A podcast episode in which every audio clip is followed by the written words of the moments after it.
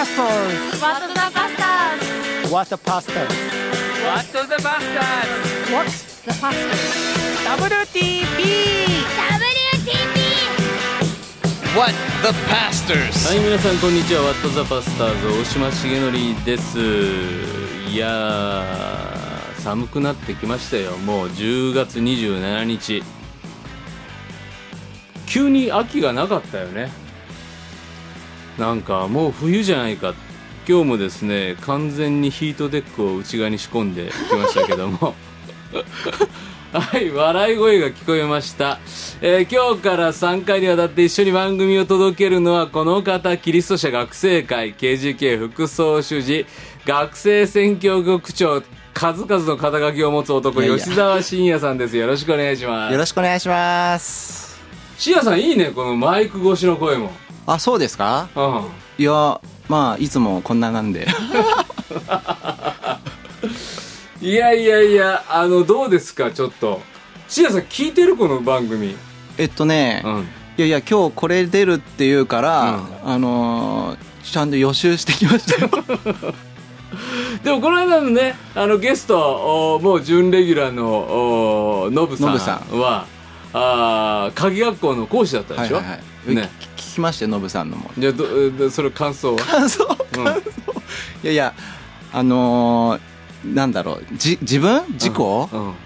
自分がいやいやノブさんすごいいいことを言ってたなと思って、やっぱ自分も、うん。あの何かをしたいとか人に見せたいとか、うんうんうん。あるいは人からよく思われたいとか、うんうん。そういう思いがあるものと、うん。そういうクリスチャンとして、うん。その葛藤がある、うん。じ自分に栄光を期すことはどうなんだろうみたいな、うん。うん。そういうこうモヤモヤした思いを、うん。まあ、僕もずっと若い頃からこう感じてきて、うでもそれがなんかどうしたらいいのかなみたいなことをモヤモヤしながらずっと生きてきた部分もあって、うん。そういったところにノブさんのコメントはすごい光を当ててくれていて、うん。すごくそれは教えられたし、うん。なんだろう。いやすあのーそういうことをい同じように感じながら生きてきた先生がいるんだなっていうのは励まされましたね。あれ自分の言葉にしてくれるといいよね。そうですうん。ね、あそうはい、えーウェブネームあすみさん、えー10月17の回の進行のバイタリティの話にとっても励まされました。ちょうど最近自分の内面の罪深さに気づかされる出来事がありもうこの肉全部捨てたい。肉ってこれ肉の思いですよね。もう僕も背中の肉捨てたいけどまさに常時ダイエットでヘロあそうそうダイエットでヘロヘロ状態になりかけていたので、糖分摂取が必要なんだという言葉でなんだか元気になりました。イエス様と生きるっていうのは本質的に楽しいことなんだっていうことを見失わずにいたいと思います、そうなのよ。だから糖質足りてないっていうねえー僕もだから自分はヘロヘロクリスチャンなんだなってなのかなってちょっと思いましたね。えー、なんで？なんかちょっと頑張ってんの？最近。いやーだからいや最近頑張ってるわけじゃないけれども、うん、やっぱりなんか自分を出しちゃいけないんじゃないかみたいなところで、うん、うんあのー思い悩むことは多かったですね。信也君でもそんなこともないんじゃないの？自分のことをなんていうのかな？自己顕示欲の塊の人って苦手だし嫌じゃん。いや でもそれは自分があるからですよそういう思いが。ああどういうこと？自分も自己顕示欲があることをうん。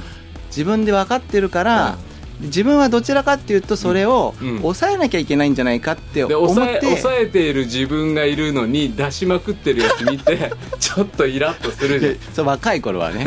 若い頃は。今はそれほどでもないですよ いや実は僕らはですね、えー1990年代後半から学生伝道一緒にやってるんですよね。はい。僕は97人にはい。大学卒業して、ね。僕はすぐ刑事系の修士になってで信也君が。僕は97年に大学卒業は大島さんと一緒だったけれども、うんうんうん1年間進学校に行ってから、98年からうん。1年後に主治になりましたね、そうなんですよ。なので大学卒業は同期。そう。うんでも一浪してるから信也君の方が年1個上なんだよね、うん。でも僕の方が先にこの業界入ったから 芸歴は俺が1年。そうそうそう。先輩で。まあ、あと見た目も僕のが若く見えるかもしれない。それよく言われるんだよ言われねる言われる。なんだろうね。いやいやいやなななんでしょうね。そうなのよ。なんかさモテるんだよね信也君はねああうん。いや俺この間も言ってたよ。信也さんのファンですっていう学生がいるの。ややや本当マジでですか？マジでで。すか？本当に。ちょっとおっさんになってまたなんか良くなったんじゃないの？それは分からないけれども。本当に。なんか言ってたよ。信也さん好きなんだよねとかいう。うーもうちょっとさ俺らもう娘とかが大学生になってたりとか、なんか好きなんだよねって言われてもなんか変な感じしなくなったんじゃない？いやでもそ大島さんから聞くと、うん。なんか大島さん言わせたんじゃないかなみたいに思うかもしれない。信也さんのファンがいんのよ。何人か。俺その人に聞いたんだもん。信也さんのことをいいと思ってるんで。だってさ韓国行った時にさそれか。あのヨン様に似てるって言ってペヨンジュンに。で写真撮る韓国人学生の列があったもんね。まあそんなこともありました。確かに。いやもうもう2000もう20年ぐらい前の話ですね。20年前じゃないよ。20年前ってもう本当に主人になったばっかりじゃん俺ら。うん、いやいや僕ちゃんと覚えてるので2002年とか2003年ぐらいでしたねそれ2002年か3年ぐらいの時にペヨンジュンだったの。ペヨンジュンがソウルでうめちゃ韓国で流行ってて、でも日本にはまだその波がまだ冬来てない来てない知らない知らなかっただから。知らない時に KGK の仕事で韓国の、うん。まあ、韓国の KGK の、うん。KRBF そうそうそうのあの全国リーダー大会みたいのがあって、うんうんうん。それ招かれてうん。行ったんですよ、うん。そしたらうん。ちょっとねまあまあまあもモテ期？みたいなやつ。のやばいやばいのが来た。あ本当、うん。じ経験したことないやつ？経験したことない。これからもないと思う。これからあったら困るけど。でもあの時髪の毛も長かったしね。いやまあそうかな。ロン毛だったんいじゃないの？やいやそれは違う。それは違う。いやいやすごかったっていうことだけ聞いたんだよね。僕学生でしたからその波帰ってきた波聞きましたよやっぱり。そうでしょ？平く学生でいたのかその時。日本にペヨンジュンいるっつってそうそうそうそう。ね日本の学生伝道に。そうそうまあそんなこともありましたね。でもそういう俺ペヨンジュンでしょみたいなこと絶対言わないじゃん。いやだってそれさだってあの時のペヨンジュンってだから俺キムタクに似てるって言われるんだけどみたいな。もう恥ずかしい。そうそうそうそうそう無理無理。でもでも痛いとか恥ずかしいが嫌な人でしょ。だからこのあすみさんのね、メールにあるんだけどこのなんていうのかなそういうなんていうのかな痛い自分を出すのを死ななきゃいけないとか抑えなきゃいけないのがクリスチャンとして望まれる姿でしょっていうには思ってる、うん、うん、ちょっとわかるそれは、うん。うん。そう思ってるところありますね、うん、なんかペヨンジュン似てるって言われて美味しいっていう自分からこのエピソード絶対振ってこないじゃん、うん、言わないかもしれない。でもそのちょっと深まってきたら言うかもぐらいなところ、でもこのなんていうの？でも大学生たちと学生伝道やってるとさ進路のことあるし、ん。将来何やりたいかっていうのがあるわけじゃない。うん。でそれって肉の思いなのかうん。神様のための思いなのかとか、うんこの辺りを揺さぶられる学生たちと過ごしてきたわけじゃんもう20年間、どうアドバイスするのそういうの？うーんまあ自分のうーん思い自己実現みたいなところはうーんやっぱりなんていうかな、うん。い言いますよそれは、うん。僕自身もそういう学生の悩みとか聞きながら、うん。ああそういう部分あるんだなって思った時には、うん。あもちろんそういう関係があればですけれども、うん。うん。そういうところあるんじゃないのみたいなことを言いますけれども、うんでも言われたところで、うん。じゃあなんかなくなるのかっていうとそういうものでもないし、だからうそういうことをなんか自覚しつつ、んうん。そのこ思いとどうやって付き合っていくのかっていうようなところを、うん。なんか一緒に考えていったりするかな。うーん。だその本当そうなんだよね。やりたいことしたいことなんてなくなるはずがないんだよね、うん。自分で死ぬとか言って、死にようないしね うんシア君って何やりたかったの？学生あのこう小学生の頃。小学生の頃、うん。あそれはもうあれですよ。刑事さんですよ。うっそ本当。初めて聞いた。うかもね。刑事になりたか刑事じゃったかった。もう5年生の時のねなんか、なんだろう授業参観かな？んかあるじゃないそういうの。あの、学校でうん。将来のなんかなりたいの。もの。うん。あの刑事になりたいって書いてましたね。何に影響を受けた太陽に吠えろうっそ本当本当。もうね金金曜日のね、うん。金曜日じゃなかったかな？8時からだったかな？見てましたよ毎週。へえ大好きだった。誰が特に？誰が？ラララガーとか？わかんないわかんない。わかんない俺は俺はわかんない。だって1週間に30分しかテレビ見ちゃダメだったよ。あそうなの？そうそうそうそう。えそんなストイックな家庭に生まれた？ストイックな家庭ですよ。え全然そう見えませんけどね。だからタガが外れたんだよね なるほうど、ん。俺はもう30分見ていい番組は、うん。土曜日の日本昔話かマジで？日曜日のハウス食品劇場しかダメ。それは二択だったんだよはきついけど、うん。まあいい番組ですけどでね初めて自分で自由に見てよくなったのが、あのススクールウォーズだったああススクローズ見ましたね。スクールウォーズはだからあの頃ぐらいまではもうだから小学校低学年なんて何にも見てない。あ本だから当太陽に吠えろとか西部警察知らない俺。あ本当、いうん。や僕はね太陽に吠えろ大好きでしたね。えー、なんで刑事になりたかったの？いや単純にそのドラマに出て刑事ドラマの刑事に憧れたとか、うん。まあ、今にして思うとなんかああいうこう調べていくとかなんか犯人を突き止めるとか、うん。まあ、そういうのは単純に好きでしたね、うーん。でそれで刑事になりたくて途中から何に変わったええ途中からもう中学高校の時は、うんあっていうか刑事になりたかったけども、うん。あの刑事ドラマの刑事とうん。実物の刑事は違うんだってことに、うん。まあその後気づいていくわけですよ。そうね、ん。そうねサンタクロースはいないみたいな。そうそうそうそうそう。うん。であその後はもうめちゃくちゃ悩みましたっていうか分かんなかった。何何もなかったかな。何になりたいとか、えー、でも大学進むわけじゃん。うん、高校の時にあの数学が好きだったからあそれも知らない、あそう。うん、もう数学がね本当大好きで数学ででも生きていくなんてあまりないものだから、うんうんうん。なんか高校の数学の先生とかになるしかないのかなとか、うん。いやでもそれはちょっと違うなとか思いながら、うん。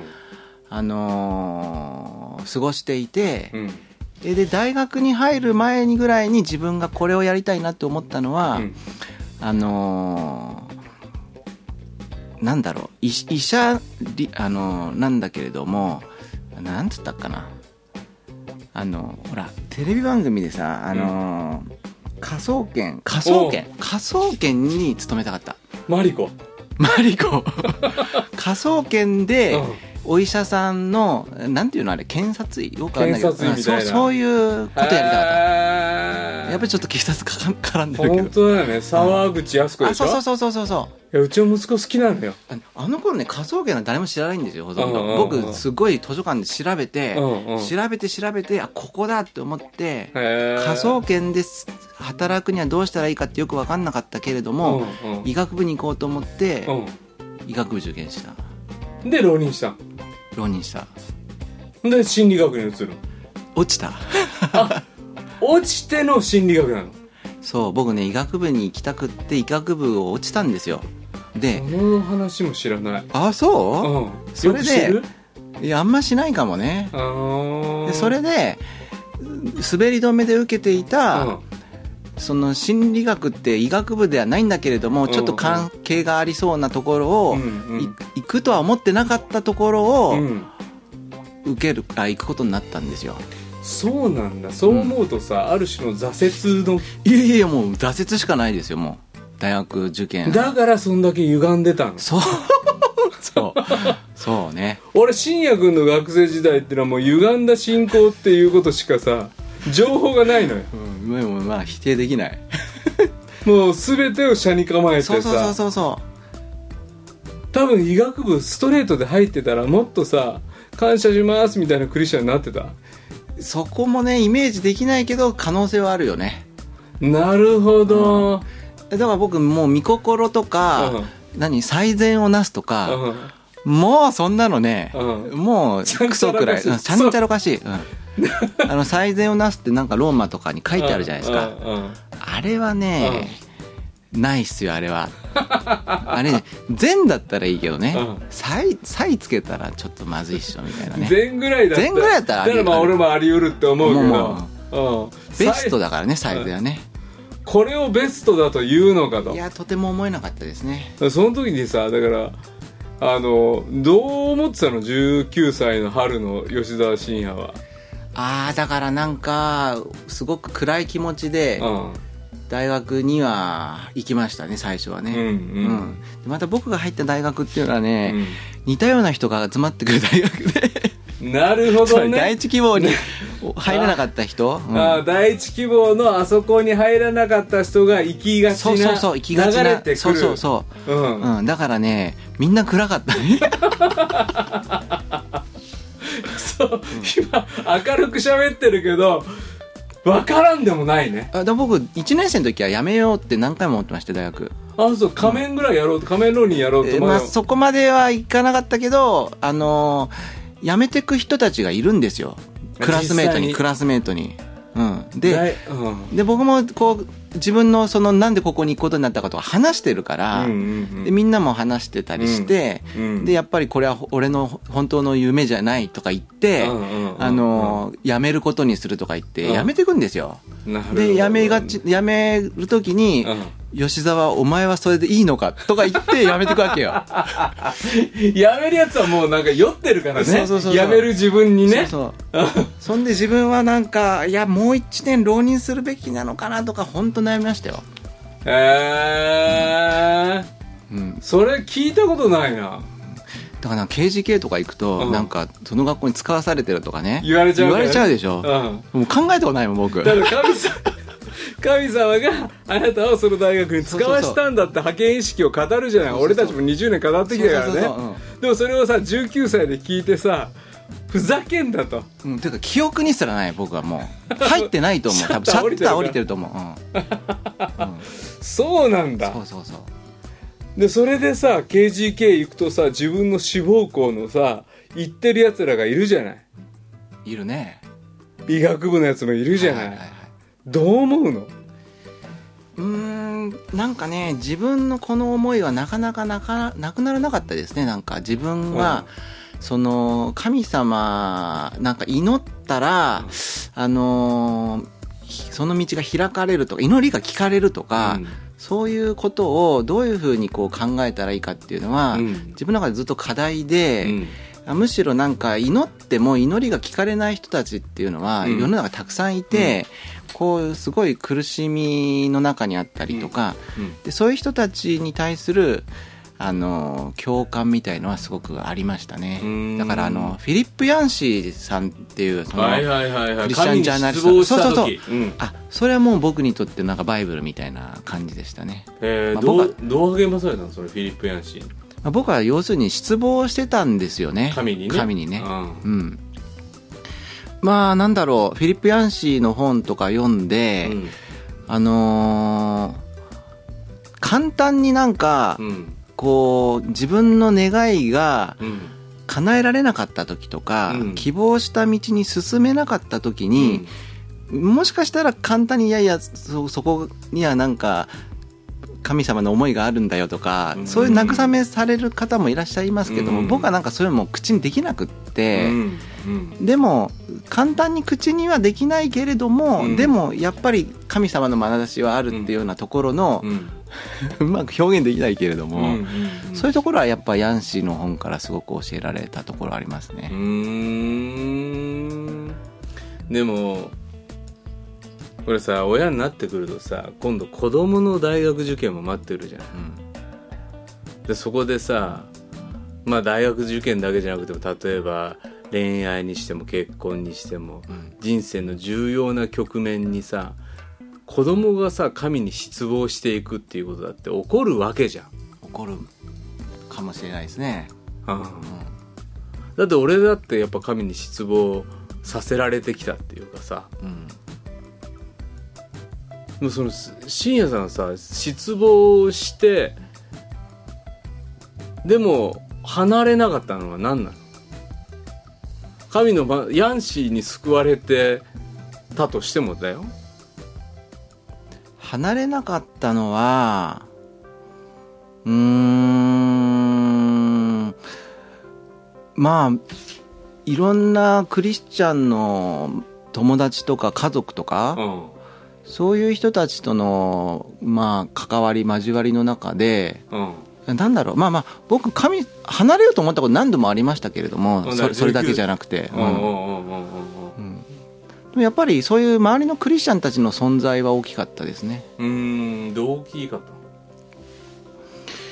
うーん。葛藤を皆さんそれぞれ抱えながらも、うん。生きているクリスチャンとして生きている姿はなんとなく見えましたし、うんうん、あとは、うん、自分なんだろうな。あこの人の信仰は本物だなみたいに見させてくれる、うん。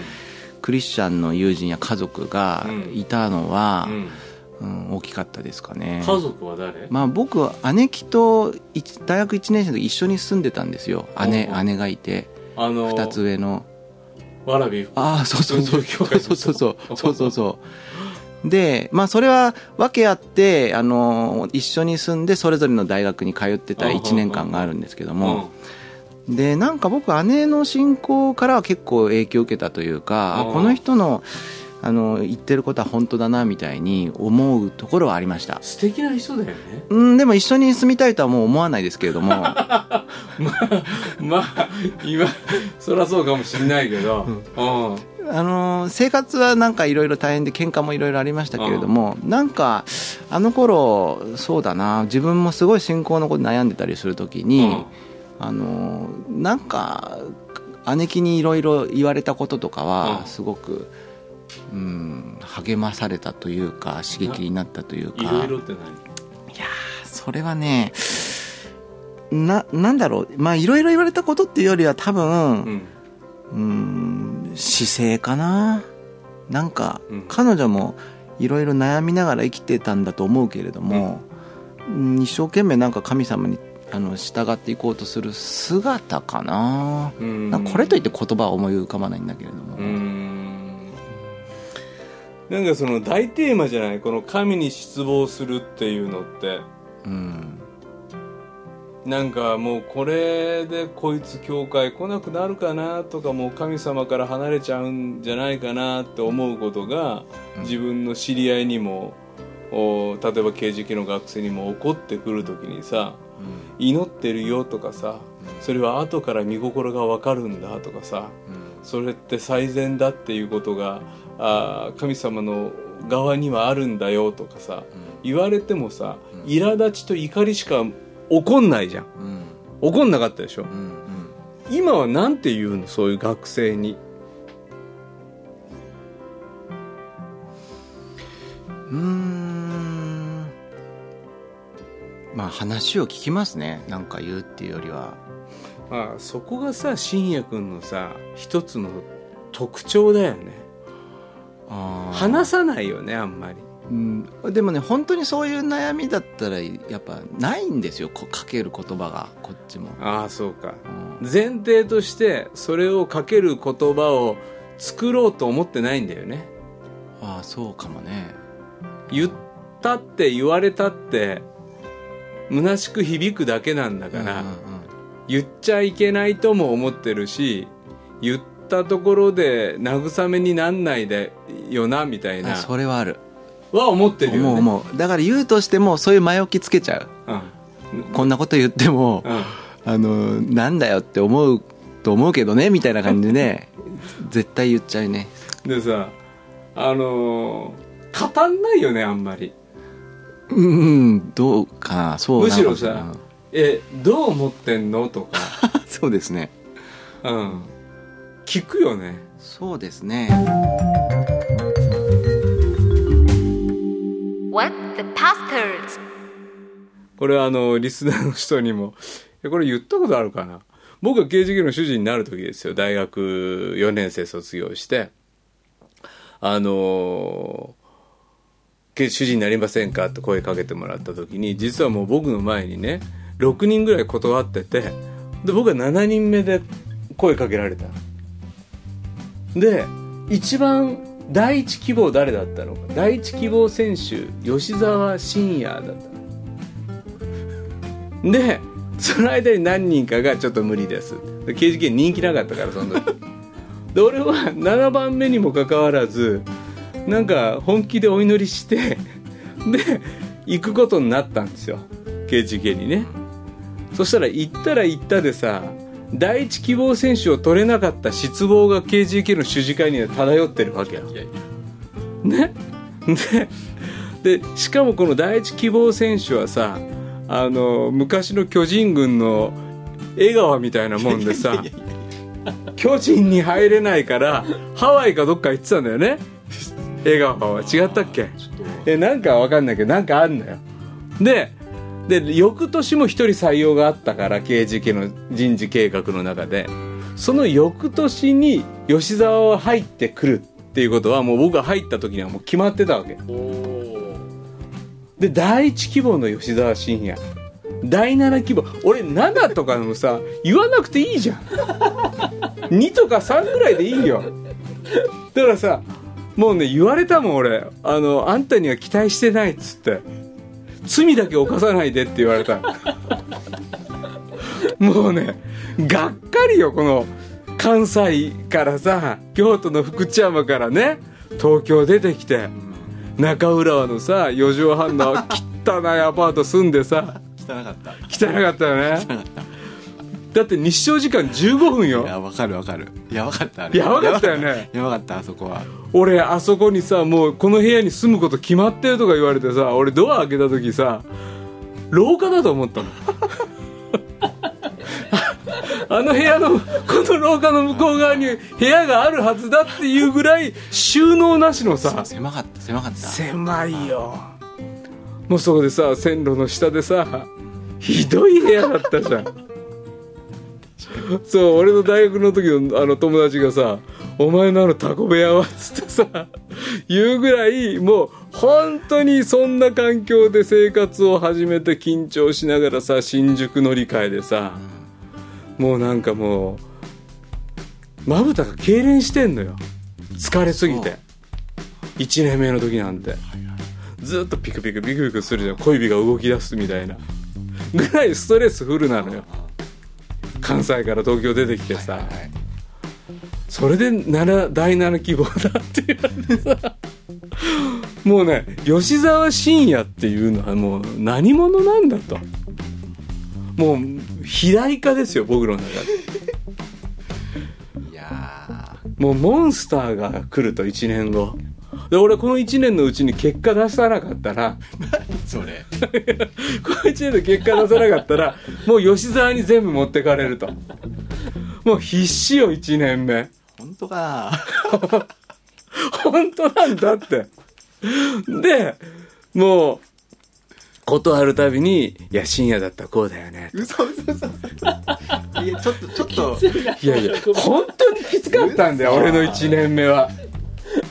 でだってそのその時の関東地区のリーダーがさ深夜さん担当主事だったわけよ。そうですね、もうね吉沢取りたくてしょうがなかったわけでも深夜さんの教会の牧師が、あーその形の採用は困るって言って深夜さんはそれで深夜さんも主人になろうとしてたのよね。してたうん、もう大学4年間のねいろんなことを経て刑事局の主事になろうとしてたんだけどそれで教会のストップがかかって1年待って進学校行くんだよね。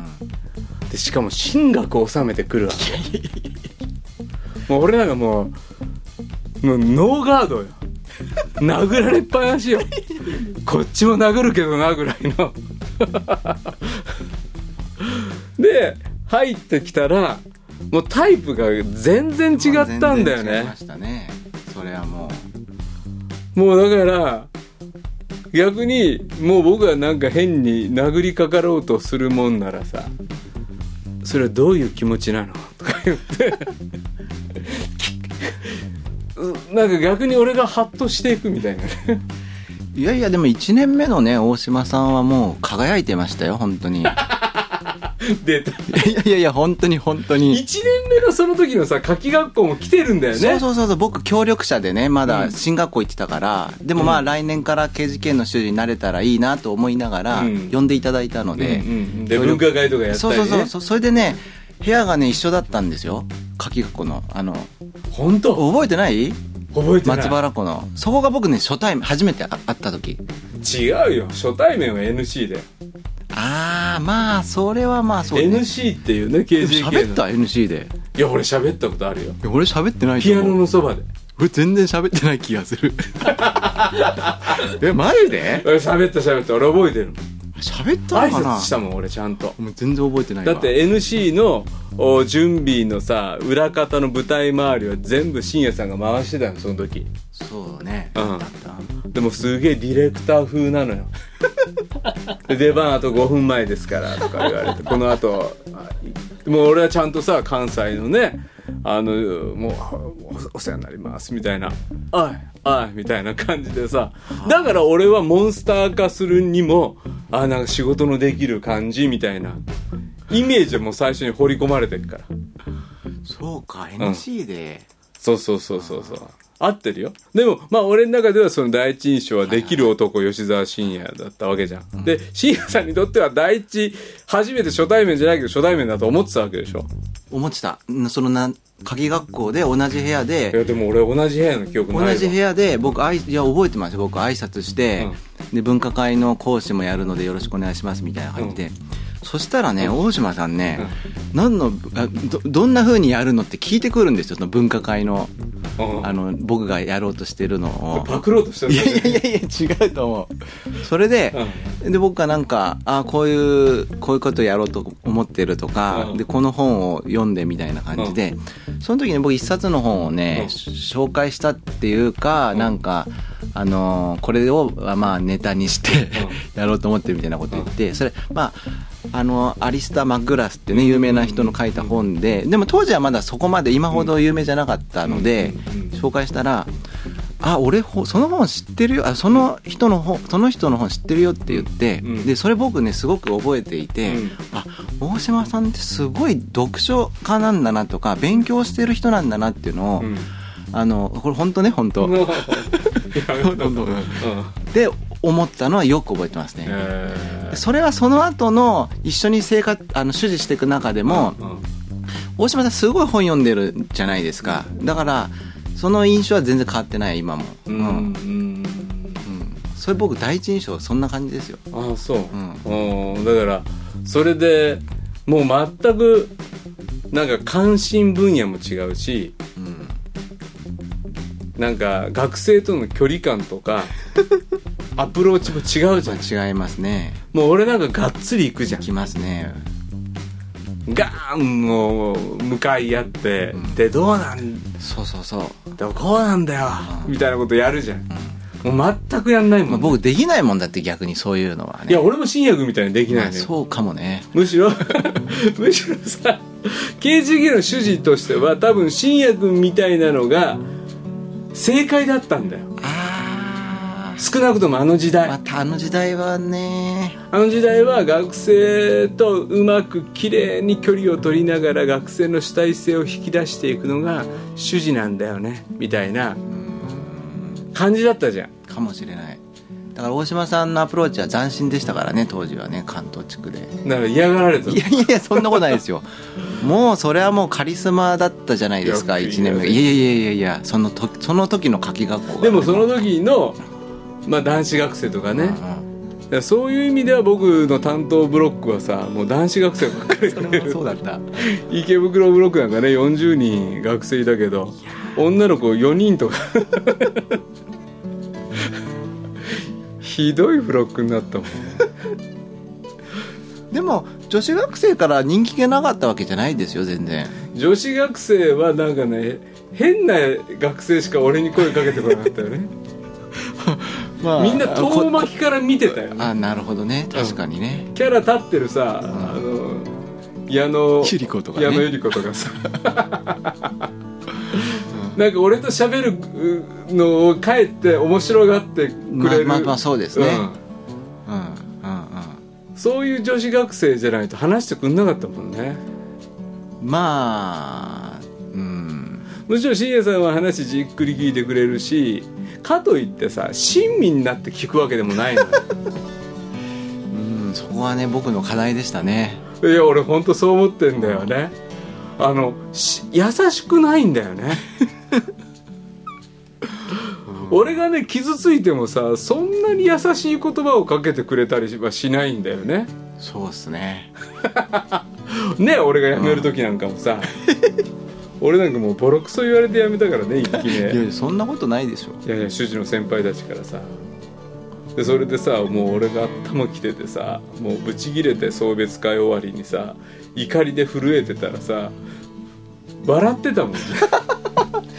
いや笑ってはいないけどそうね慰めはしなかったかもしれない。そうそうそう。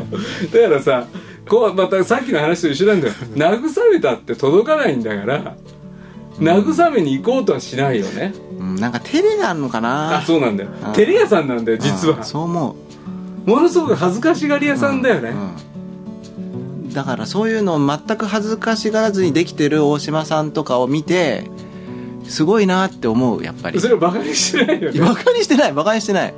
だから俺なんかさ平気でさうわーって行くじゃん。行く行く。行かないもんね。行けないんですよ行きたいかって言われるとちょっと分かんないけど。あ だから行きたくないんだよ。だからさ全く違う。だから俺ね全く違う人と出会ったのは俺の20代前半のしかもさこんなに20年一緒にさ学生伝道をやると思ってなかったよね。思ってなかったねそれはね。うん。俺本当にね多分まあこれも何の照らい照れもなく言うけど俺一番の友達だと思ってるもん。一番の？KGK の主人を一緒にやった人の中で。今一番のに嫌な顔して。いやいやいやいやいやいやこういうね大島さんのね本当かなみたいにちょっと思うんだよねいつもね。いつも正直。いつも疑ってかか疑ってかかる、うん、だなんかすごく褒めるの上手だしいっぱい僕褒められてきたけれどもいつもどっかでほん本当かなみたいな。本当だよ。だからそうそう。あそれで大島さんと付き合いが長くなっていくうちに、うん、あこれは本当なんだっていうふうに信じられるようになってきただんだん。人信じられなかった。ね最初は信じられなかった。きっと、ま、いろんな人に同じこと言ってんだろうなみたいな。そういう顔してたもんずっと。でも俺がさいよいよ KGK を総主事やっててさなんかもう財政危機入ってさもう大変だった時あったじゃんもう本当に給料来月払えないんじゃないかまで財務が陥ってピンチになった時に、まあ、俺も自分が辞めたら自分の給与分なんとか誰かに回るじゃんとか思ったりまあそれの手を打つことの一つで、まあ、いくつかのこと考えて言ったらさまあ信也君が本気で怒ってさ絶対辞めんなっつって言ったじゃん。やめてほしくなかったですね本当に。うん、なんか俺ああいう結構大事な局面での大事な俺の決断を何か言った時にああそうかそうやって思うんだねって言ってむしろ、まあ、それも支持してくれるというか理解してくれるかと思ったらあの時ねやめるなっつって本当に怒ったんだよね。うん僕お大体大島さんが提案してくることは大体いいと思うっていうふうに言ってきましたけれども、時々いやそれは違うっていう時があったのは思いますね、そうなんかねやっぱり僕はすごく自分のお何かを決めなきゃいけない時で KGK としても結構大きな判断する時はやっぱり信也君の言葉をすごく大事にしてたっていうかこの人がやっぱノーっていうことはやっぱりやっちゃいけないことだっていうのはその信頼感を持って一緒に働いてた人っていうのは本当に数少ないよね。特に一緒にやってきた中ではやっぱ信也君がもう圧倒的にそうだったよその代わり行くぞっていう時には俺よりラディカルに攻めるみたいな。それはあるかもしれない、うん、シェフそのスピード感じゃないよ俺のイメージはとか思う時に ガー行くもんね、うん、そう思うとそこの勢いとさなんかは信也君の方が上だなって思う。そうですか、うん。多分ね俺はね0を1にするっていうことは多分好きだし得意なんだと思うんだよねでも1を10にしていくっていうことに関して信也君の持ってるなんていうのかなセンスと粘り強さと諦めずにやっていくその力っていうのは俺にはないものだったから。そういうことも含めてやっぱすごい助けられたし、うん、助かったなと思う。うん。いやもう助けられましたよ本当に僕は。大島さんに。だから本当なんか来てくれたじゃない鳩ヶ谷にね。はいはい。コロナでね、はいはい。まあ俺なんか本当にしよくわかんないうちに辞めたからねコロナで。あすいませんね。いやいや違う違う違う。でその時にわざわざ僕室までまだ結構感染大変な時だったけど来てくれて。でなんか反対する人今いないでしょみたいな感じで いやでもね本当にねあこの人と20年一緒にやってきたから学生伝道を続けてこれたしなんかおかしなことにならずに済んだのも まあなってたかもしんないけど、まあ、決定的なおかしなことにならずに済んだのは、まあ、本当に信也さんに守られてきたんだなっていうことを思います。まあそういう意味でもあすみさんもなんだろうなあ、まあ、信也君も友達っていうかね、まあ、信仰のバイタリティイエス様と生きることが本質的に楽しいことなんだってことを知れる友情っていうのが必要だよね、それはそうですね。うん、自分一人でこれは生み出せないよね、それは難しいですね。うんということで、えー皆さんからの番組感想リクエスト待ってます。メールアドレスは wtp.pba-net.com メッセージにはラジオネーム年齢匿名希望の方はそのように書いてください。ツイッターはハッシュタグ WTB7 でツイートしてください。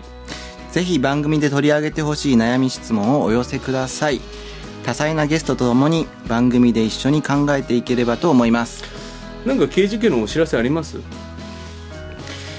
そうですね。あのちょっと先なんですけれども、うん。うんうんいいですかね、はいあの来年のうん。2月、はいはい。2月の、うん。えー、22日からうん。22232426日まで5日間で、うん。オンラインなんですけれども、全国的な、うん。えー学生の訓練会 NET ネットって呼んでます、はいはいはいはい。あの21 2021年版が、うん。えーオンラインで行います。はいもうね10月27ですからこれ。申し込みもそろそろ。始まる、えっとね申し込みはね12いや年明け？年明けです。なるほど。はい。はい。ということで今日の「ワット・ザ・パスターズ」大島重則と、吉澤信也でした。えー次回放送はあ11月7日土曜日。次回も深夜さんとともにお届けします。お楽しみに。それではさよなら。この番組はラジオ世の光テレビ「ライフライン」でおなじみの TBA 太平洋放送協会の提供でお送りしました。